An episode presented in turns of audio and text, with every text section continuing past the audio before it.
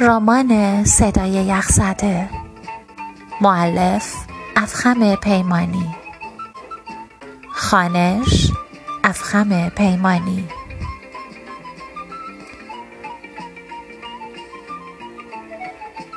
فصل دوم، شیطنت شانس.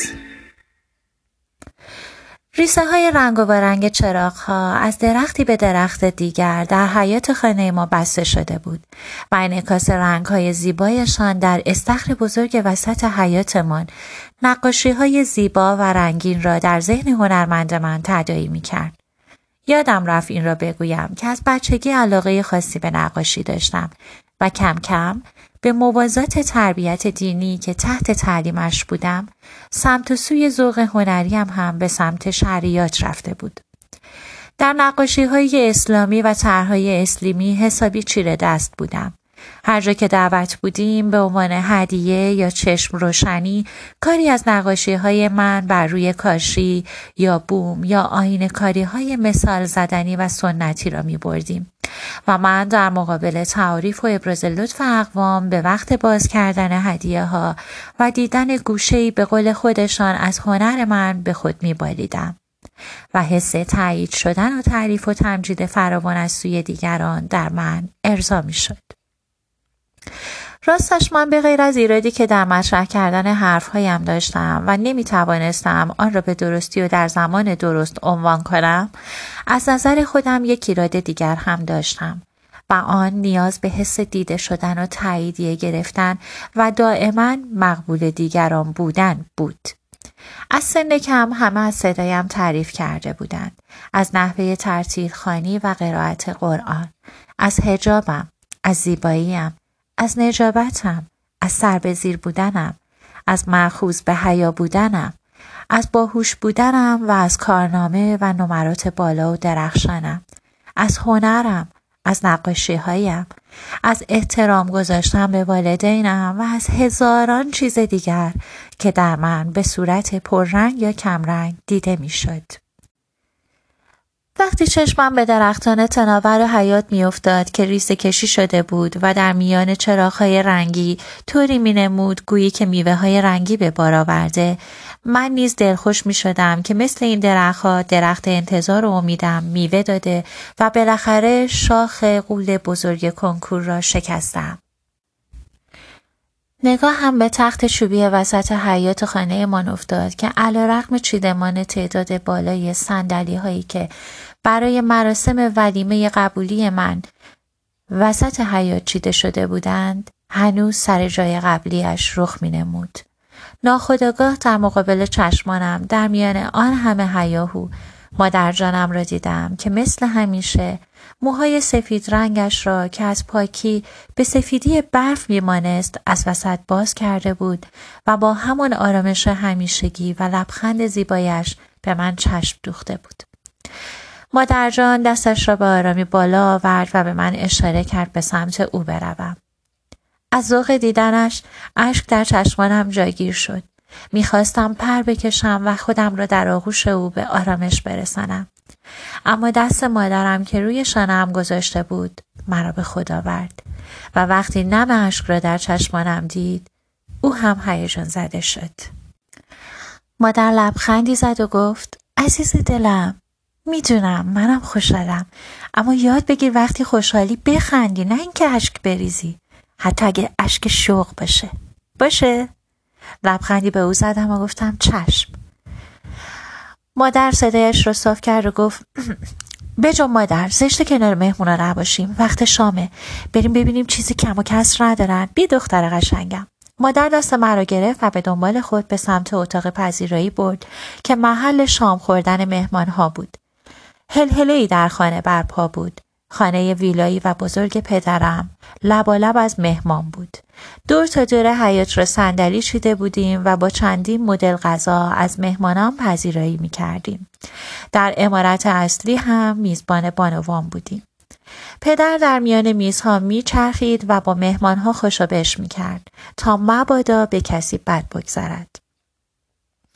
برادرم محمود هم به تأثیر از پدر سنگ تمام گذاشته و از میهمان نوازی چیزی کم نمی گذاشت. من در فرصتی مناسب از کنار مادر جیم زدم و به گوشه ایوان پشتی مخفی تراس رفتم تا در سوسوی رنگی و زیبای چراغ‌های تزئینی درختان حیاط که مرا مسحور خود کرده بود محو شوم. در سیاهی شب چادر سیاهی که به سر داشتم مرا از دیده شدن حفاظت می‌کرد. حس شکارچی را داشتم که شکار قادر به دیدنش نبود و این حس برتری را در من ایجاد می‌کرد از اینکه یک سر و گردن از همه بالاترم، چون دیگران مرا نمی‌دیدند ولی من آنها را می‌دیدم. در همین افکار بچگانه سیر می‌کردم که ناگهان با صدای پدر از هپروت افکارم بیرون آمدم. من ناخودآگاه خودم را عقب‌تر کشیدم تا مرا نبیند، مبادا که تشرم بزند. پدر زیر تراس مخفی ایستاده بود و محمود هم تازه به او رسیده بود. پدر پرسید: حاج ایوبینا رفتن؟ محمود با مکسی به اطرافش نگاه کرد. فکر نکنم آقا جون، میز نزدیک استخر بودن، کنار تخت چوبی خانم جون. مالکم پیداش نیست. پدر گفت: نکنه حواسمون نبوده و بهشون برخورده باشه. محمود جواب داد: الان میرم جلوی در، آمارشو در میارم که رفتن یا نه. بدو پسر، پیداش کردی بهم خبر بده. محمود در حال دور شدن از پدر با صدای بلند گفت: چشم آقا جون.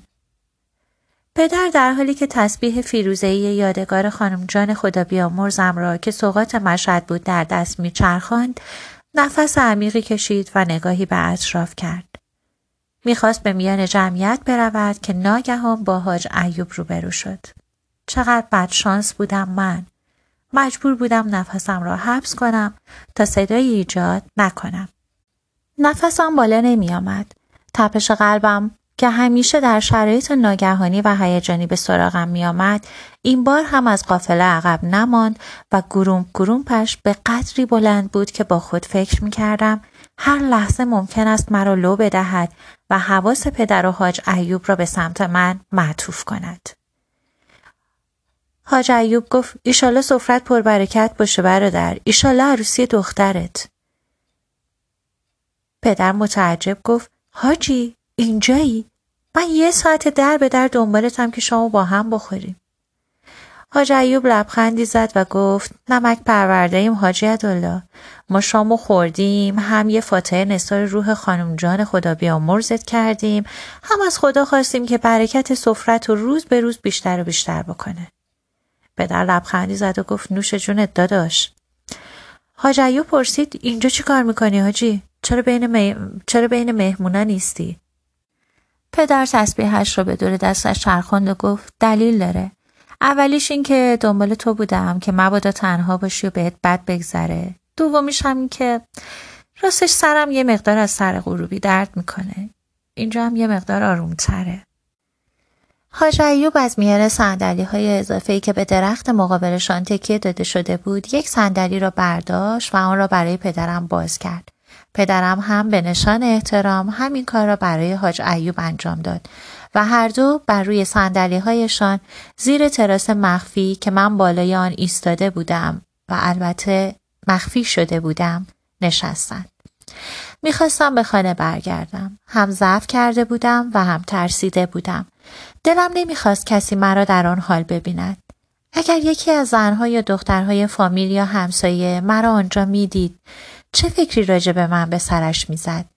احتمال داشت مرا با نام به بلندی صدا بزند و در آن صورت پدرم و حاج ایوب چه فکری در مورد من میکردند که گوش ایستادم؟ آن وقت هم آبروی خودم میرفت، هم آبروی خانواده‌ام. در دلم با خدا به حرف نشستم: خدایا، نجابت مرا، آبرو و شأن من و خانواده‌ام را حفظ کن. من اصلا فکر نمی کردم یک هواخوری ساده شامگاهی که در پی دید زدن رنگ‌های زیبا و چراغ‌های الوان ترکیب شده با سبزی درختان به سرم زده بود اینطور برایم دردسر ساز شود. صدای حاج ایوب مرا از میان هجمه افکار در هم و بر هم بیرون کشید و صاف انداخت میان حرفهای خودشان. حاج ایوب گفت: زمان چه زود میگذره حاجی، انگار همین دیروز بود که دوره هم جمع شده بودیم و توی گوشش الله اکبر میخوندیم. یادته؟ پدر لبخندی زد و به دور دستها خیره شد. آره، شبیه یه سیب سرخ بود که از گریه سرخ شده بود. پدر و حاج ایوب هر دو لبخندی زدند و گویا در ذهنشان آنها هم مثل من به گردگیری خاطرات خوششان مشغول شدند. پدر نفس عمیقی کشید و پس از مکسی گفت: میدونی چیه حاجی؟ نمیدونم درسته یا نه، اما نمیدونم چرا من همیشه گذشته ها رو بیشتر از حال دوست دارم. انگار دیروز واسم روشن‌تر بوده تا امروز. از آینده هم که نگو، از آینده همیشه از همون بچگی و جوونی میترسیدم. اصلا وحشت دارم. حاج ایوب جواب داد: من میدونم چرا، چون گذشته با تمام سختی‌هاش دیگه گذشته و دلیلی برای ترس یا ناراحتی نداره. یه تصویر واضح و مشخص ازش توی ذهنته، توی یادته. وقتی میخوای یادش بیفتی میدونی کجای دلت دنبالش بگردی. گذشته حکم یه عکس یادگاری وسط آلبوم خاطرات تو داره که نشونش کردی توی کدوم آلبومه و میونه کدوم عکس‌ها. خلاصه کنم تکلیفت با گذشته معلومه، واسه همینم نه ترسی ازش داری نه تلخه واسد، حتی اگه تلخ گذشته باشه بهت. حالا میرسیم به حال، یا به قول خودت امروزهای زندگی. منم مثل خودتم حاجی، خیلی از امروزهای زندگی میترسم، انگاری زیر پاد لقه. حتی از یه ثانیه بعد خودت هم خبر نداری و هیچ تضمینی وجود نداره که خوشی چند ثانیه قبل رو چند لحظه بعدم داشته باشی.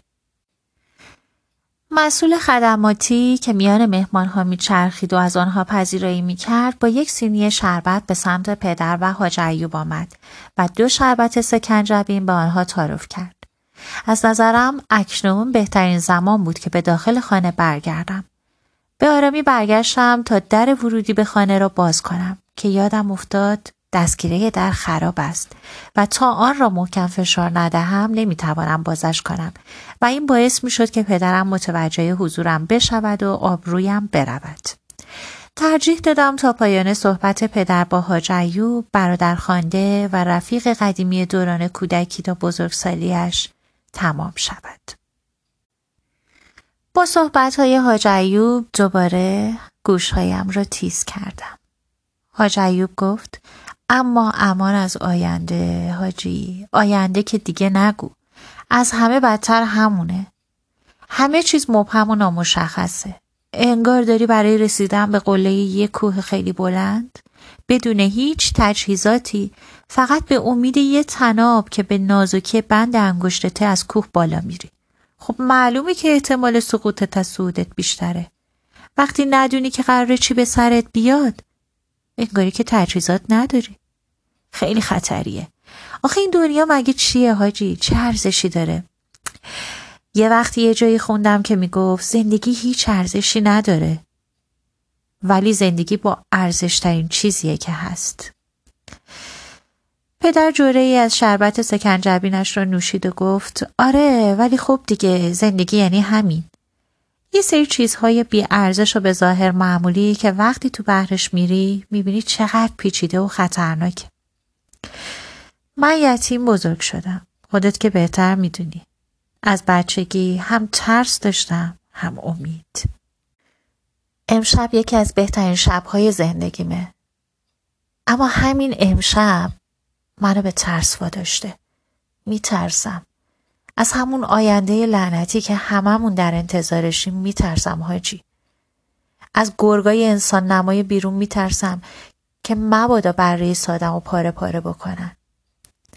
حاج ایوب گفت: والله حاجی، تو واسه من مثل برادر نداشتم میمونی. درکت میکنم. امشب اگه از تو بیشتر خوشحال نباشم کمترم نیستم. به خدا قسم که متحرب و مبینای خودم هیچ فرقی نداره. جفتشون جلوی چشممون عین سرب قد کشیدن.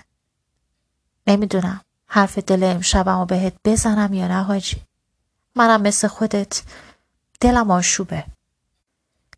پدر کمی روی صندلی‌اش جابجا شد و بدنش را بیشتر به سمت حاج ایوب متمایل کرد. پدر به حاج ایوب گفت قرارمون که یادت نرفته. همیشه هر حرفی داریم خوب یا بد به هم میگیم. حاج ایوب لبخندی زد و گفت والا نمیدونم الان وقت مناسبیه یا نه، ولی زیر قرارمون نمیزنم. باشه میگم. میخواستم ازت بخوام که بزرگی کنی و واسه مالک ما بری خواستگاری. پدر لبخندی شیرین زد و نفسی به راحتی کشید. مگر مالک چند سال داشت؟ نگاهی به مالک انداختم که از لابلای شاخ و برگ‌های گسترده درخت‌های حیات به زحمت میتوانستم او را ببینم. جوانک خوش‌چهره‌ای بود که اگر نمیشناختمش فکر میکردم لال است و بیزبان. هیچگاه از او صدایی نشنیده بودم. همیشه حتی برای عرض ادب و سلام علیک کردن هم زیر لب حرف میزد. پدر لبخندی زد. به به، به سلامتی باشه ایشالله داداشم. مالک دیگه واسه خودش مردی شده. خواستگاری هم میرم واسه پسرم. عروس خانم خوشبخت آشناس یا قراره ما هم آشنا بشیم. حاج ایوب کمی جا به جا شد و سرش را به سمت پدر نزدیک تر برد. من هم گوشهایم را تیزتر کردم تا حس کنجکاویم را ارضا کرده باشم و کمی نزدیکتر شدم به هره های تراس. حاج ایوب با لبخند گفت غریبه نیست، دختر خودته. مطهره هم که دیگه واسه خودش خانومی شده. ناسلامتی امشب جشن ولیمه قبولی دانشگاهشه. ایشالله که ولیمه فارغ التحصیلی و دکتراشو جشن بگیری داداش. نفسم حبس شد. قلبم نای زدن نداشت و گویی از کار افتاده بود.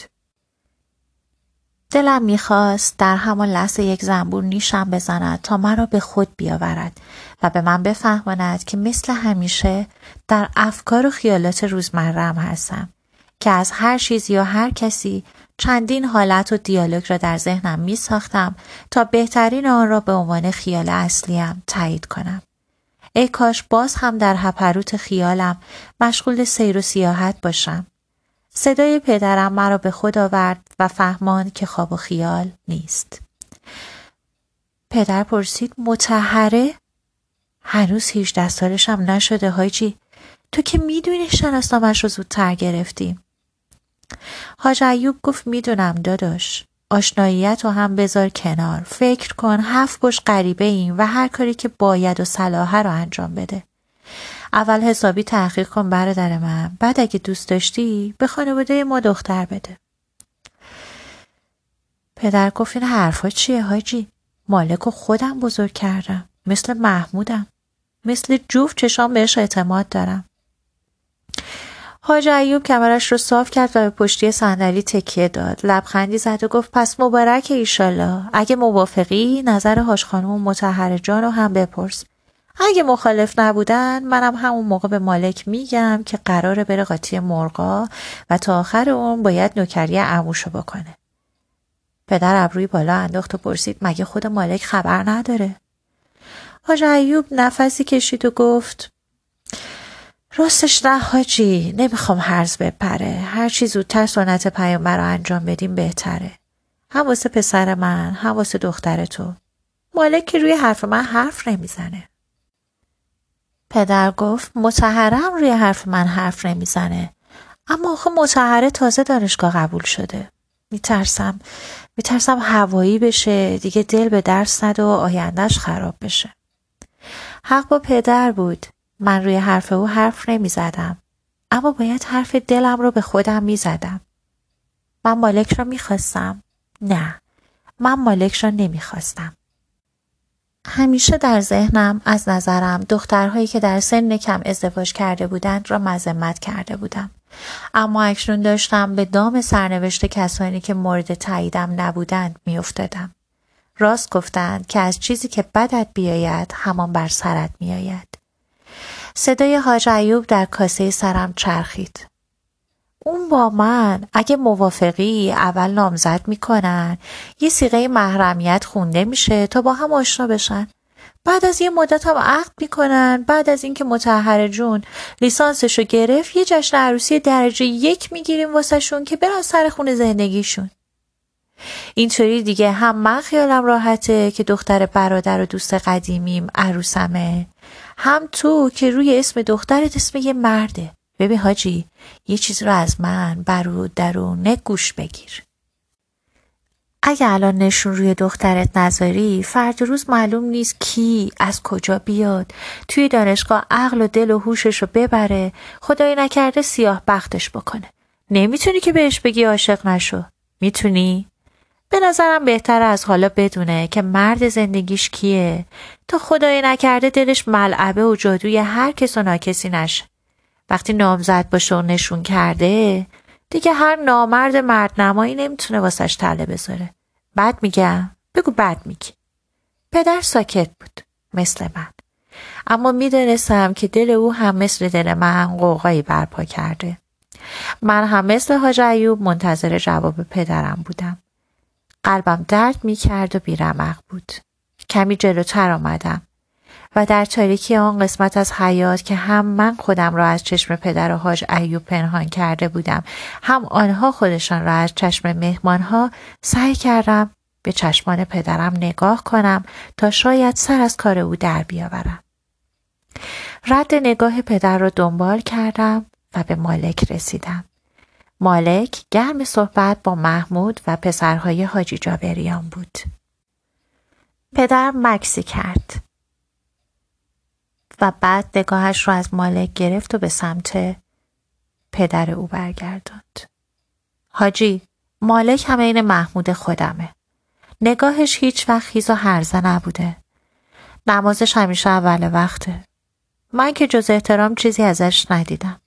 با اینکه تک پسره و تنها وارث خانواده اصیل و پولدار، اما هیچ وقت لوس و نازپرورده نبوده و همیشه مثل یک مرد قوی توی حجره تو مدت هاست که به خوشنامی و اعتباری که زیر سایه تو داره مشغول کاره. واسه خودش مستقلاً آبرو و اعتباری توی کارش به هم زده. به نظر من که با جربوزه و با جنمه. من که فکر میکنم از عهده گردوندن یه زندگی برمیاد. ناز 60 داری داداش واسه این اولادی که تربیت کردی. حاج ایوب پرسید: پس یعنی موافقی؟ پدر گفت: آره، مشورت کردنم نمیخواد ایوب. بچه ها روی حرف من هیچ وقت حرف نمیزنن. ایشالله که سفید بخت بشن. حاج ایوب دستش رو به سمت پدر دراز کرد تا با او دست بدهد و گفت: پس مبارک اینشالله، غلامت حاجی. پدر با حاج ایوب دست داد و همدیگر را در آغوش گرفتند. گویی در گوشم موسیقی مرگ به گوش می رسید. مرگ آرزوهایم. من شاهد گریزان آن قرار مردانه بودم. خودم را لعنت می کردم که ای کاش در آن لحظه لعنتی، در آن تراس قدیمی و مخفی لعنتی، حضور لعنتی نداشتم و از اتفاقات لعنتی که مقابل چشمانم رخ داده بود بیخبر بودم.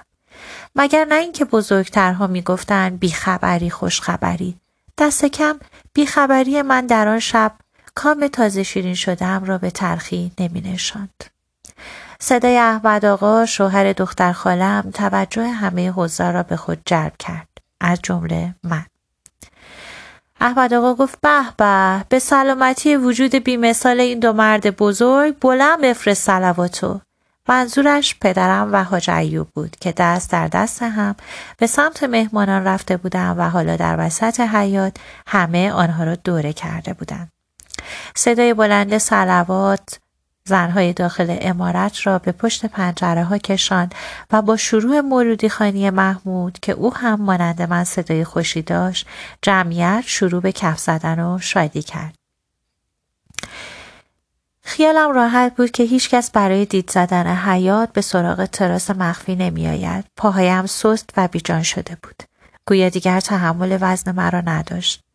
آرام بر روی جعبه فلزی قدیمی که قبلا میزبان یک گلدان گل خرفه بود ولی اکنون رویش را خاک گرفته بود نشستم.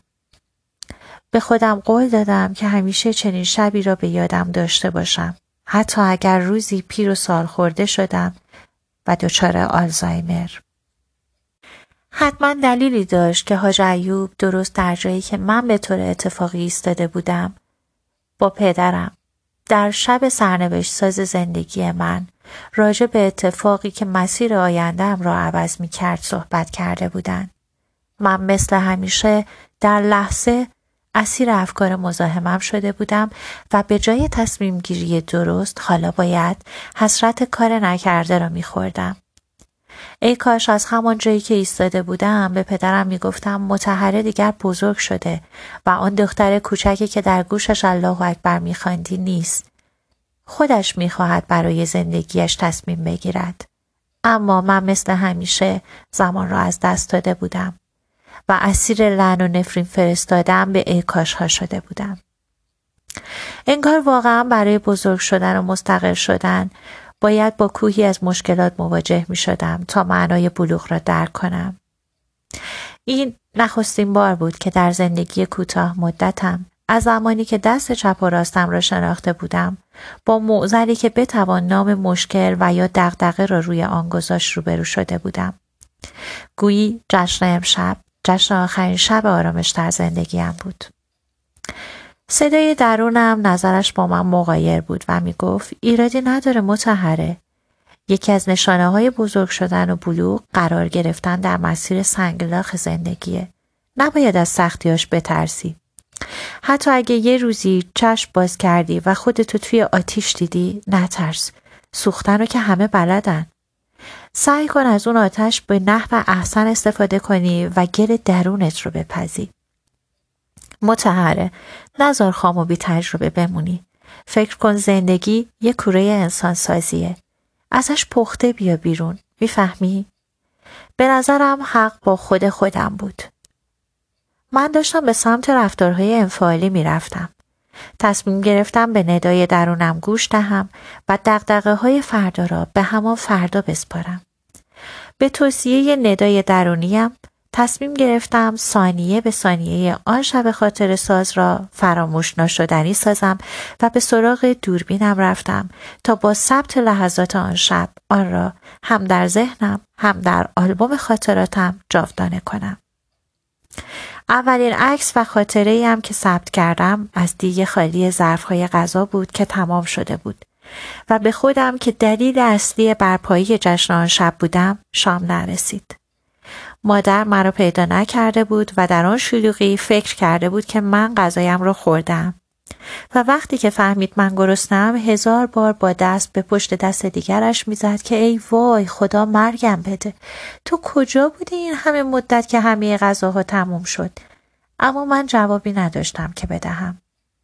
از این رو مجبور شدم اولین دروغ زندگیم را به مادر بگویم. داشتم توی اتاقم نماز شکر میخوندم. خوب میدانستم این تنها جوابی است که مادر را مجاب میکند و سوال و جوابهای قطاریش را قطع، چون میدانست به این رفتارها عادت دارم. اما دروغ من چیزی از گرسنگیم را کم نکرده بود. من مانده بودم و ضعفی بی پایان که البته به لطف شیرینیهای خوشمزه‌ای که فراوان بود بالاخره شکم وامانده‌ام را آرام بخشیدم.